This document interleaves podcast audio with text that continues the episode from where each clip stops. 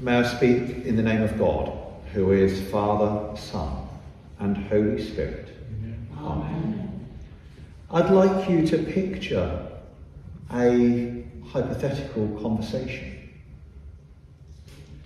Did you put the bins out? Yes. Did you lock the door? Yes. Did you book the hotel? It'll be fine. Get on the donkey. Sound familiar? One way or another? Without the going to double check. Hypothetical conversation, but you wonder whether that was going on between Mary and Joseph as they set out, followed by that oh no moment when they arrive. We are at the start of our Christmas celebrations. Jesus, God made man, is born. We've blessed the crib at the start of this midnight mass. We know the story so well, don't we? Combining Luke and Matthew's Gospels to hear of the journey to Bethlehem, Jesus' birth, the visit by the shepherds guided by angels, then the visit of the Magi guided by a star, the retreat into exile in Egypt to avoid the young Jesus being murdered by Herod, and so much more. We know it, we're familiar with it, we don't even give it a second thought sometimes because it's just there, isn't it? And here we are again at the start of this time, the start of Christmas. And that potential exchange between Mary and Joseph reminds us that it wasn't all plain sailing that first Christmas a long journey while heavily pregnant sounds tricky. Just last weekend, we went away to London. And just that journey into London with packing the car, planning charging points along the way. What idiot thought it was a good idea to have an electric car? Avoiding traffic, finding somewhere to park near where we were staying, find the place where we were staying, come to that, discover there's no milk in the fridge, so we then need to get off to a shop to get the milk, and so on, all of which had the potential to be somewhat stressful. And that's without considering whether you're in the car on your own or with anyone else. But 2,000 years ago, while heavily pregnant doing this journey, doesn't bear thinking about really. But they do it. And they arrive, and then nowhere to stay. So Jesus, God made man, is born in a far from ideal setting. What must Mary have thought Come to that, what did she say to Joseph about having nowhere to stay, if she was still speaking to him at that point? What was going on through their minds at that moment? Maybe it all felt a bit of a mess that first Christmas. And that's without giving birth with all the animals nearby. But in the midst of that mess was something quite wonderful which both the shepherds and later the Magi came to witness. God was made man.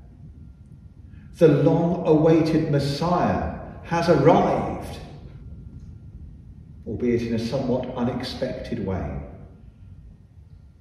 As prophesied in some ways in Mary's Magnificat, the norms of the world are turned upside down it is not a king born in a grand palace, but amongst the animals, in an insignificant place. That said, God is here among us. Why? because we are loved by God. Each and every one of us, no matter who we are, no matter where we've come from, no matter what we have or haven't done in our lives, we are loved by God.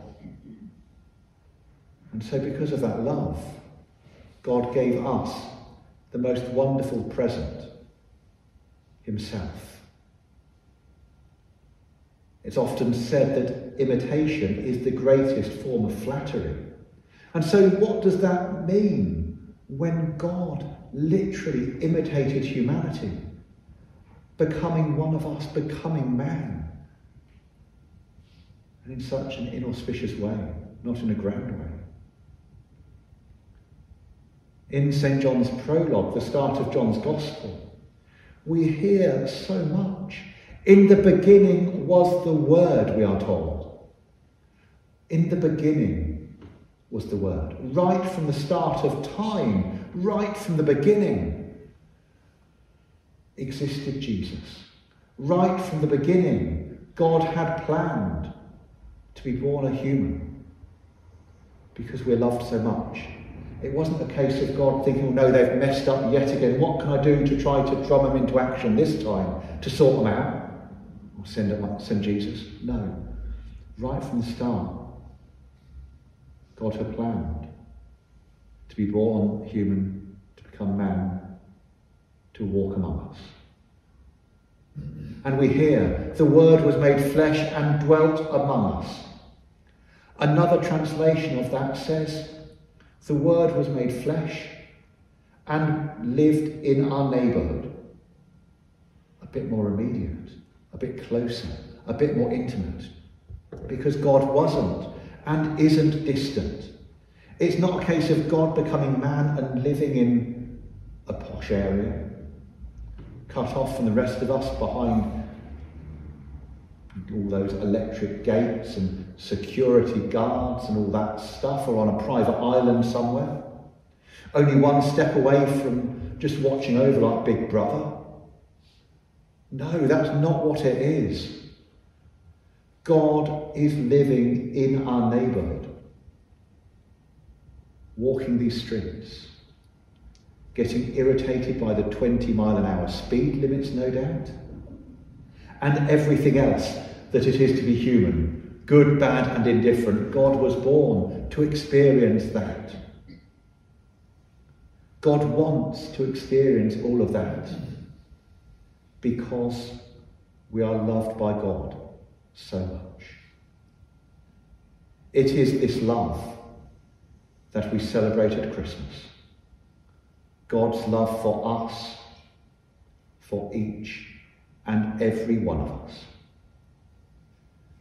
we are called to show that love and share that love, God's love, with others who are around us. As we are loved by God, we are called to love others in the same way.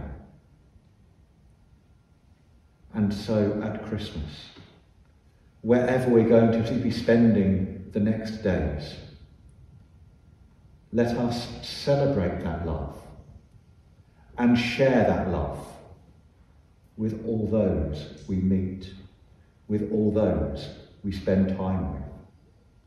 The Word was made flesh and dwelt in our neighbourhood. In the name of the Father, and of the Son, and of the Holy Spirit.